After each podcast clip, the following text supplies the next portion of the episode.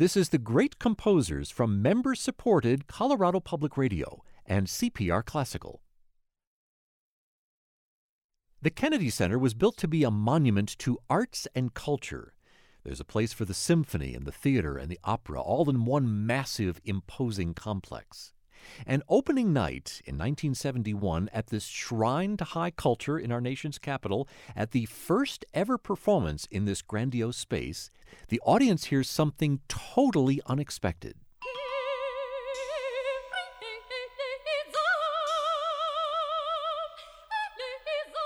This music is called Mass.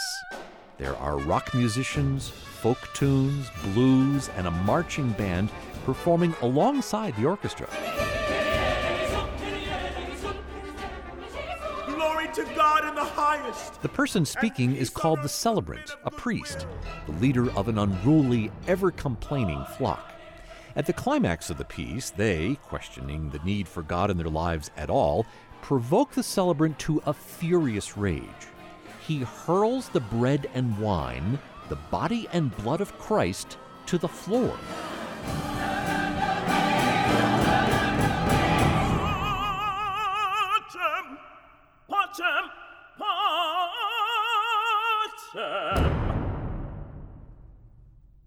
The architect of this sacrilege and this music, maybe the only person who could have gotten away with it, Look, was Leonard Bernstein. isn't that odd?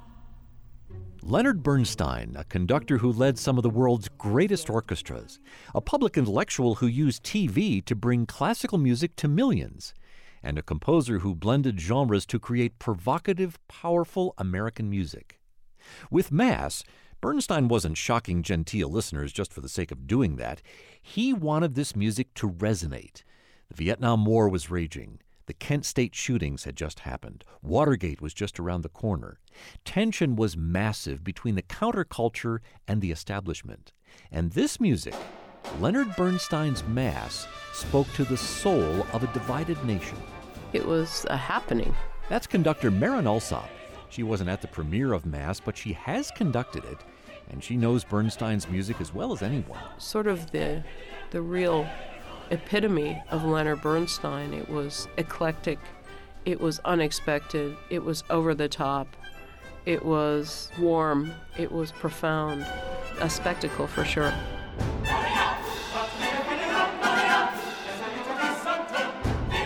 Welcome to a special edition of The Great Composers. I'm David Ginder of Colorado Public Radio. We wanted to talk about Leonard Bernstein as a composer, not a conductor, and why his music resonates today. As a classical radio host, I often try to tell listeners why a piece of music is still relevant today, and sometimes it's a stretch. This time, it's not. Mass still sounds raucous and challenging. It's as in your face in 2018 as it was in 1971, and no one but Leonard Bernstein could have written it. So much of Bernstein's music is like that, it hasn't lost its impact. So, with the 100th anniversary of his birth on August 25th, we looked for someone who could give the best possible introduction to his music. And I think we found her. Marin, this is David Ginder. Hi, David Marin here. Good to speak with you. Uh, you're uh, situated, you have water and so forth. You're ready to start? Yeah, I'm all set. Okay. Marin Alsop is music director of the Baltimore Symphony. Colorado audiences know her because she was music director of the Colorado Symphony for 12 years and still serves as conductor laureate. She's a wealth of knowledge about Bernstein's music. She studied under him, she's conducted and recorded almost everything he's composed for orchestra. And one of Bernstein's first major pieces is a great example of why his music still resonates. It's called The Age of Anxiety. He wrote it in the late 1940s in the early years of the atomic age.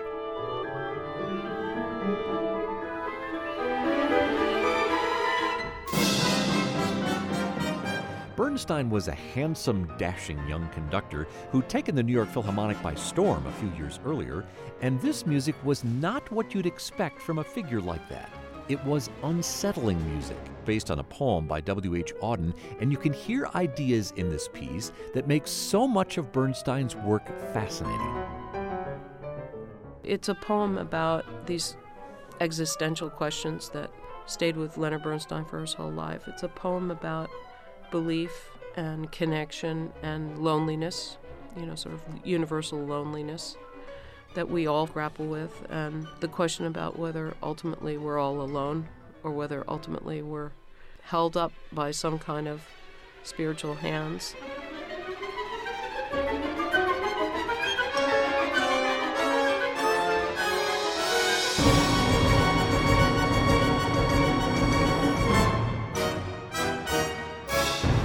These are big, big, big ideas.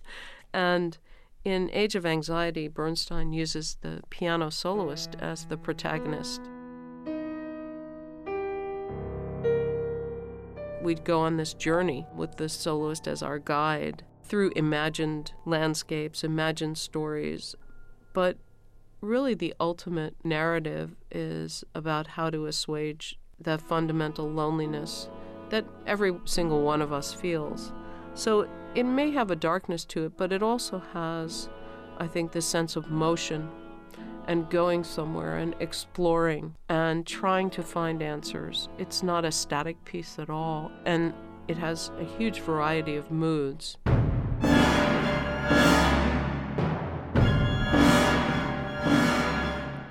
Bernstein took that idea of using different textures and sounds to an even greater length in a piece he wrote for the stage, Candide. First performed in 1956, is based off the book by Voltaire. Audiences didn't know what to think about it. It's not an opera, not a musical.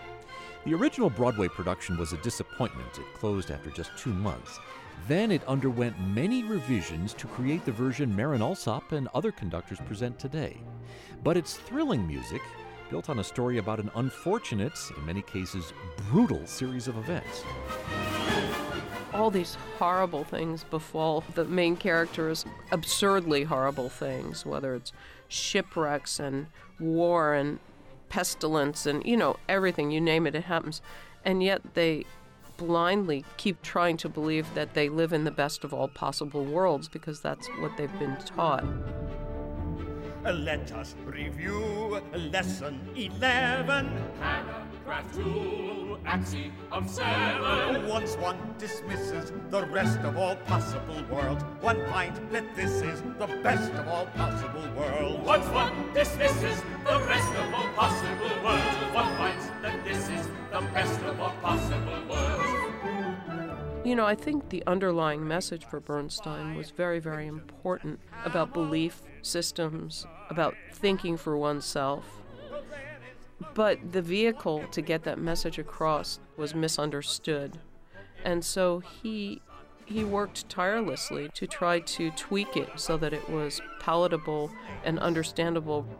But it's so much a piece based around absurdity that I think it was almost too absurd for audiences to get past that to the fundamental message.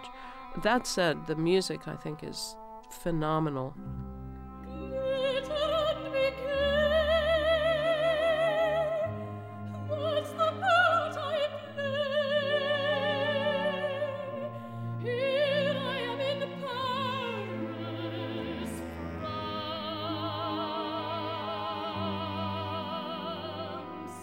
I remember when you did Candide with Baltimore Symphony four or five years ago, I remember you're saying that when you go to see a performance of Candide, you need to check your reality at the door and then come into the hall. yeah, but I, I really do think that we're much more capable of checking our reality at the door these days, you know? I mean, what's real, what's not real, what's truth, what's not truth. And, um, and as soon as you think you've heard it all, you hear something more absurd so I think Candide is just coming into its own. It was way ahead of its time. Yeah. Do you have um, a favorite part of Candide? Again, you know, I, I love the whole piece, but I have to say, um, because I perform it so often, I think the overture is truly a musical gem. To be able to capture this kind of frivolity and beauty in a four or five minute overture, it's musical perfection.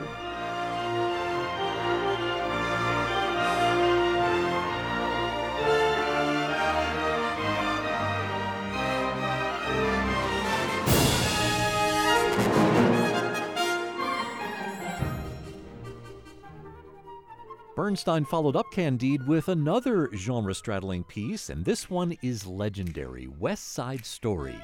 Blurred the line between classical music and Broadway musicals in 1957. It's based on Romeo and Juliet, but it reimagines that story in New York City amid racial tension between rival gangs, the Sharks and the Jets. When you're a jet, you're a jet, all the way from your first cigarette to your last dying day. When you're a jet, if the spit hits the fan, you got brothers around, you're a family man. You're never alone. The music is fantastic, but so are all the elements creative lyrics, stunning choreography. I saw a production of it not long ago with the original choreography. Those West Side Story audiences in 1957 must have been blown away. There's so much that makes this music endure. I think it's an incredible combination of things. Um, you know, the piece is composed with probably the highest level of skill of any great composer. It's a brilliantly conceptualized piece. And Bernstein takes one interval, which is the inter. I mean, nobody. You don't really need to know this to to experience the piece, but it's a, an interval called a tritone. Boy, boy, crazy boy.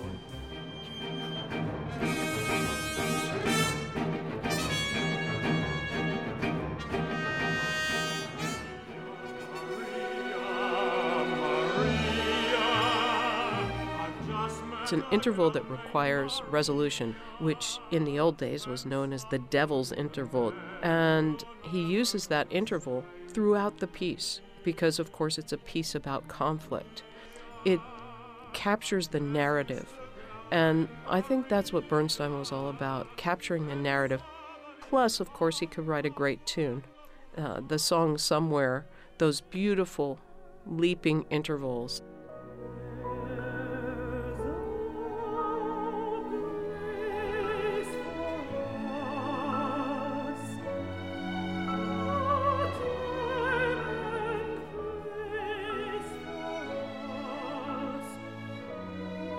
It, expresses this kind of yearning, and it also has a universal message, I think, about people finding their own place in the world.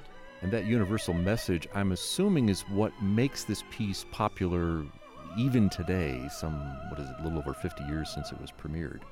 And, and it's so quintessentially Bernstein. The fact that he went back to Shakespeare, to Romeo and Juliet, which is, of course, a, a timeless story now for us in, in our human shared existence. That storyline forms the basis of this updated version that is so brilliant, but also so much about Leonard Bernstein, who felt that art, you know, whether it's literature, whether it's music, um, whether it's visual art, art is a collective gift.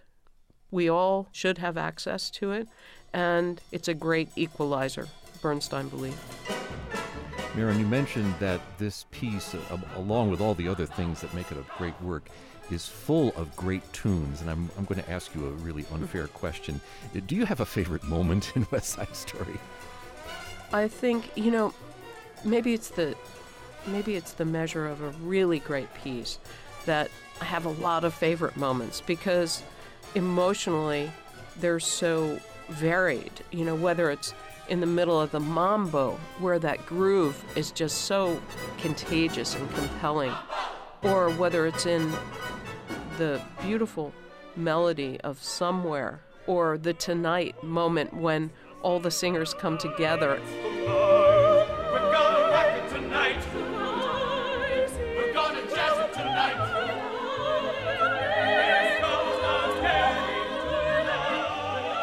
Gosh, I, I think all of those moments are my favorite moments, and for differing reasons. And for me, that's the sign of a great work of art, is that it has many, many different moments.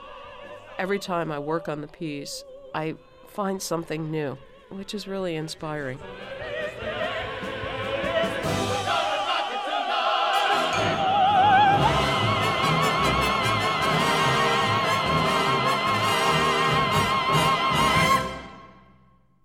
Leonard Bernstein was a conductor first. He wrote a lot of his music while he was also music director of the New York Philharmonic. That's a demanding gig. He also campaigned for human rights. He was a TV personality too, and we'll get to that in a bit. The fact that he was able to straddle those roles and find a way to do them well is part of why Marin Alsop finds him fascinating.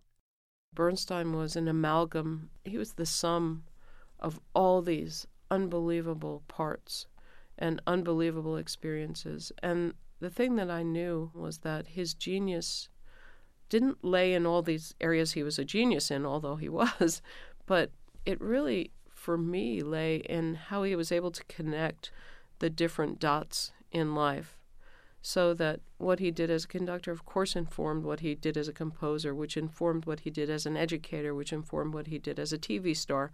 And he was uh, such an organic whole.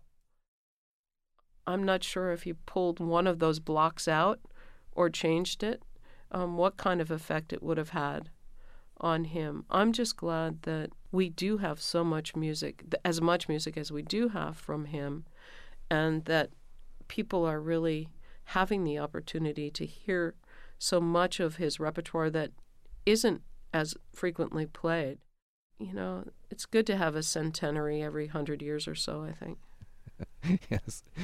Leonard Bernstein believed that concert music should be relevant and should talk about people's modern lives. And he famously dedicated Kaddish, his third symphony, to JFK after his assassination in 1963. What about Kaddish made that music as as powerful as it was to that moment? Well, like everything Bernstein did, it was a microcosm, it was a symbol. I recorded the Kaddish with the Baltimore Symphony, and we did the original version. I want to say Kaddish. And just by the sheer gesture of having a woman narrate the Kaddish, which of course is pretty much forbidden in the Jewish religion, he's already breaking expectations and barriers. And I love the original narration because she is questioning God. You know, we have a deal, you know. You made me in your image, but you could only make me in your image if I first made you in my image. Listen, Almighty, with all your might. There may just be no one to say it after me. And this idea of sort of the covenant between man and God, that God would not exist without man, and vice versa. It's such a um, compelling way to begin a piece. And then, of course, we have choirs and children, and you know, it's it's just a huge tour de force.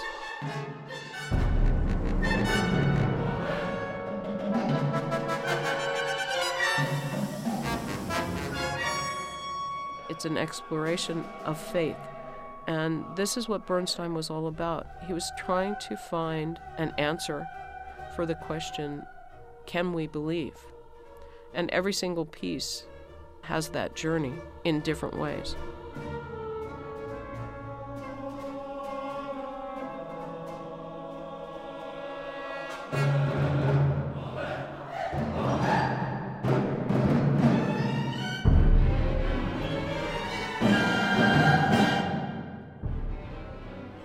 Throughout this period, writing West Side Story, conducting concerts around the world, he may have been most famous for a series of shows for the small screen.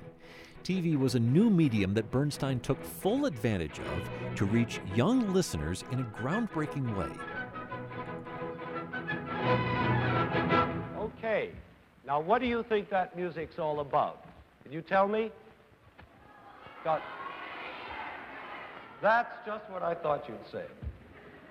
Cowboys. Bernstein's bandits, Young People's concerts aired all over the country and taught kids about classical I know my music, including a young violinist and future conductor named Marin Alsop. He was a fantastically charismatic guy, and that combined with um, his ability to distill an extremely complicated art form into um, a narrative that everybody could access. I mean, it was a winning combination. When you talk about Bernstein distilling this complex art form into uh, something that's understandable, he wasn't just talking about classical music during these shows, was he? He was talking about other kinds of musics, and he was talking about everything, wasn't he? Sure, but that's uh, you know, sort of the essence of who he was. That music was just a vehicle to talk right. about everything else in Well, life. let's take a, a pop tune. In fact, let's take a typical Beatles tune and see what happens. Uh, here first, there's an A section. I give her all my love. That's all I do. And if you saw my love, you'd love her too. I love her. That's A, all right? That's what. It was all revolutionary. I, I mean, television was a brand new medium. The concept of talking from the podium was a brand new idea. Making the connections between popular music and classical music was a brand new idea. It really took someone like Leonard Bernstein to make them all work. And he was just the right person in the right moment. He grabbed the opportunities. You know, he ha- he was a visionary who could see the potential, and uh, I loved the way he just would do something. You know, let's go swimming. Okay, let's go. You know, I mean, it was it was completely spontaneous. I remember as I was watching the young people's concerts, uh, when he would make a reference to, for example, the Beatles, my mom would get this look on her face, and, and I think she actually expressed it sometimes too, that the Beatles had nothing, no place in the concert hall. So let me ask you about uh, about your personal experience with the young people's concerts. What do you remember about watching those concerts? I remember that they were on CBS television. I think they were on Sunday afternoons. Um, so I remember um, always sitting down with a snack to watch them. Um, I remember the black and white TV we had, and I remember when he would start talking to me and how excited I was that he was, you know, that this guy, Leonard Bernstein, was talking to me. And I couldn't wait for those. And of course, it was one of those young people's concerts that my dad took me to, and we sat really close when I experienced him in person. And I turned to my dad and I said, Ah, I want to be the conductor just like him. I was, I think I was nine years old, and I never changed my mind. And I can't tell you how many people I run into that say, you know, I got excited about classical music because of those young people's concerts. So I hope our next generations will have someone like Leonard Bernstein to be their guide as well. That one, and that one, and that one, and that one, all put together according to a plan. And the guy who plans it is called the composer, whether he's named Richard Rodgers or Rimsky-Korsakov. He's the composer. And his plan With all these projects, TV shows, orchestral performances, lots of recordings, Bernstein needed to carve out time for his compositions. So in the mid 1960s, he stepped back. He took a sabbatical from the New York Philharmonic and spent a year as a composer. He explored sounds that a lot of composers explored at the time edgy, dissonant music that stepped away from traditional harmony. And after he'd written those experiments, he scrapped all of them. He returned from his break to premiere Chichester Psalms, one of the most approachable tonal pieces of music he'd ever write. Marin Alsop says there's a deeper struggle going on in this music. What happens throughout his compositions is that we see um, that atonality versus tonality becomes uh, symbolic. Atonality is a symbol for crisis, and tonality is, I think, Bernstein's symbol for home and safety. And so atonality starts to take on its own character in Bernstein's music. And I think after taking time off to really look at that, he comes back even more committed to tonality than before. Do you have a, a, a moment in the Chichester Psalms that, that speaks to you in particular? I think the second movement where he gives the spotlight to the boy soprano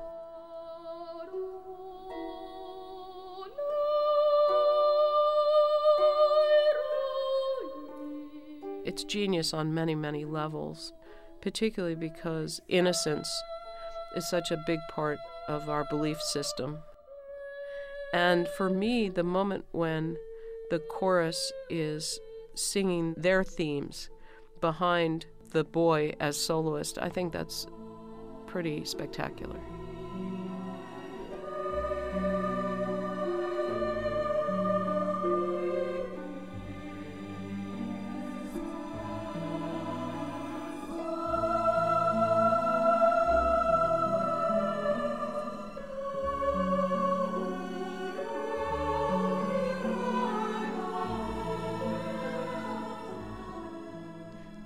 Those moments that uh, just inexplicably grabs you and won't let you go. yeah, it's a wonderful, wonderful piece. Which brings us back to Mass, that unusual piece that gave the Kennedy Center such a love it or hate it opening night in 1971. If you've ever been to the Kennedy Center's Opera House, you know it's a special place at showtime. It's a little crowded, there's an electricity in the air, but this must have been exponentially more exciting. Bernstein was there, the Kennedy Center was brand new. The central character on stage is called the celebrant, who wears robes. Many, in fact, are wearing reverential garb. But there are others on stage dressed as business people, hippies, and beatniks at a classical concert. My impression from people that I've spoken to who were there is that it was a huge, rousing success. The people were blown away. And, and I understood that um, Bernstein kissed every single person in, in the cast, maybe in the hall. I don't know. It took a long time. so Marin's being a little generous here. Yes, it was memorable. Yes, there were supporters, but it also generated a lot of criticism, even shock. Harold Schonberg in the New York Times said it was a combination of superficiality and pretentiousness, and the greatest melange of styles since the ladies' magazine recipe for steak fried in peanut butter and marshmallow sauce. So I asked Marin what it is that turned off some of the audience members. I think it was probably a challenge to separate Bernstein, the public persona, from Bernstein, the composer, particularly in this instance, um, because he was there at the premiere, bigger than life. Um, I don't doubt the criticism was sincere, but I'm not sure how based in objective musical assessment it, it could have been. Gloria! Glory to God in the highest, and peace on earth to men of goodwill. It has continued to be an important piece in the repertoire. It's, it seems to be catching on more and more today. Why do you think the piece resonates with us today? Well, it goes back to, again, to the fundamental message um, of the piece, which is it, the message is about self awareness and self discovery and, and faith and humanity. I mean, it's very much like Beethoven's Ninth Symphony that we are united, and through that unity, we have strength and we have compassion. And without that unity, we really have isolation and, and loneliness. These are universal and fundamental and timeless uh, themes that Bernstein was grappling with and trying to answer. And for me, Mass is one of the great 20th century pieces. I, I think it's phenomenal, and uh, I've always thought so. And it's nice to see that many, many more people are having the opportunity to experience it.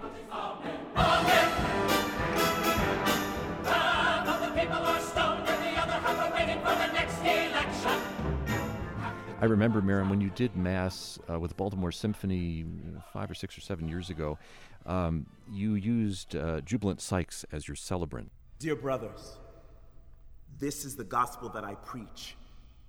And in its service I have suffered hardship like a criminal, yea, even unto imprisonment. But there is no imprisoning the word of God. I remember being so moved by the fact that Jubilant was singing and crying to a, a, level that I had never heard before. But you cannot abolish the word of the Lord. No, you cannot abolish the word of the Lord. Oh, thank you. Yeah, Jubilant did a wonderful job. That role, the role of the celebrant, is really embodies sort of each of our uh, individual journey to self discovery, to questioning ourselves, to, you know, to growing up and arriving at a place of reconciliation and understanding. And um, I, think it's a great role and a great piece can carry many, many interpretations, and, and I believe this is a great piece. So we wait in silent treason until reason is restored. And we wait for the season of the word of the Lord. We await the season of the word of the Lord.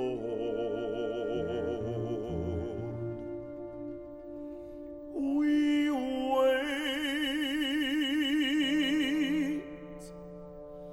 We wait for the word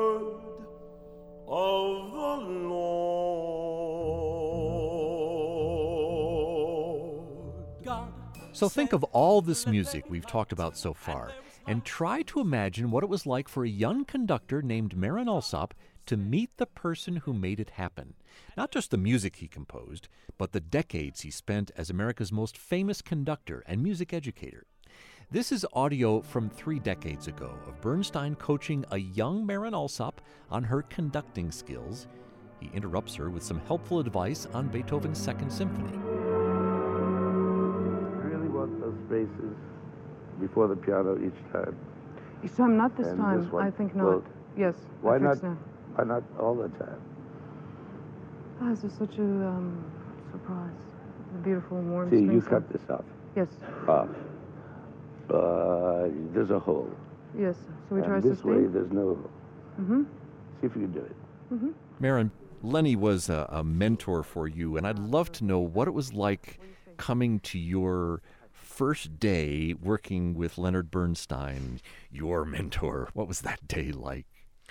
Well, I had a couple of first days, which is it's nice to get a, a redo. Um, the first first day was in Germany at the Schleswig-Holstein Festival in 1987. He was extremely warm and um, affectionate with me, but it didn't go that well for me. And then I had my second first day at Tanglewood the following summer, and when he walked in the room, he said, "Oh, where's Marin?" Because they've been telling him about me, and you know, it was like clouds parted and God was talking to me and the sun was shining on me. And he looked at me and he said, "Don't I know you?" And I didn't want to remind him of our last encounter, so I just sort of he shrugged my shoulders and we started from there and he brought me up to the front of the room and you know it was packed of course with TVs and people and we worked on the Roy Harris Third Symphony, which is what I was going to conduct on a concert with him the following week. And he worked with me on it for about an hour and a half, and it was amazing. It was everybody, you know, for me, the room was empty except for him and the musicians. At the end of that, he handed me his score to take home. And that was really the start of our deep connection.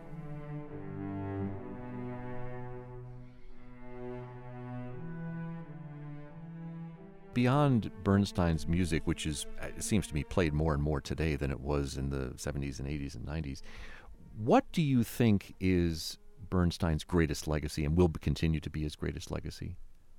Well, I that's hard to separate. I mean, I do think his his compositions will be and continue to be his greatest legacy, but I think his work as an educator was probably the next most important aspect for him. I think of Leonard Bernstein every single day in some way. I th- thank him. I I remember a moment, and that's what I think admiring and loving someone brings. You know, I I think of my parents often too, who who've both passed away. That you know the people who are your idols, your mentors, your teachers. These people have such a huge impact, and it inspires me to try to challenge people to become mentors themselves. And each person listening to this has an enormous influence on all the people around them. And, you know, try to be helpful.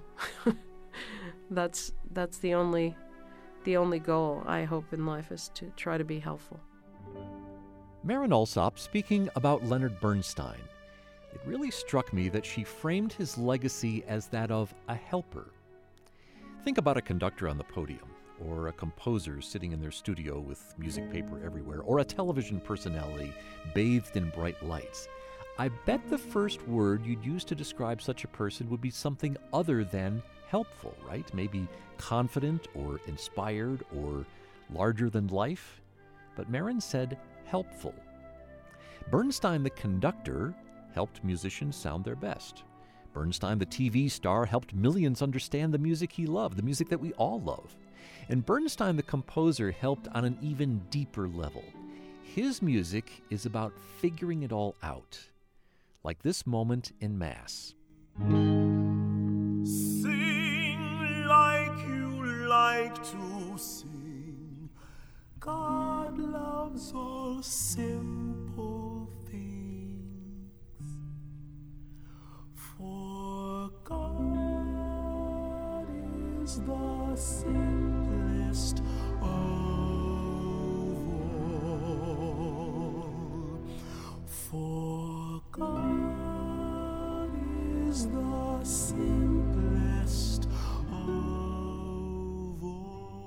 This is music about the essence of humanity, loving one another and helping one another. It's a Leonard Bernstein moment through and through. It shows why his compositions still move us years after his death, and why this celebration of his centenary this year is a chance to appreciate a great composer all over again. I will sing his praises while I live all of my days.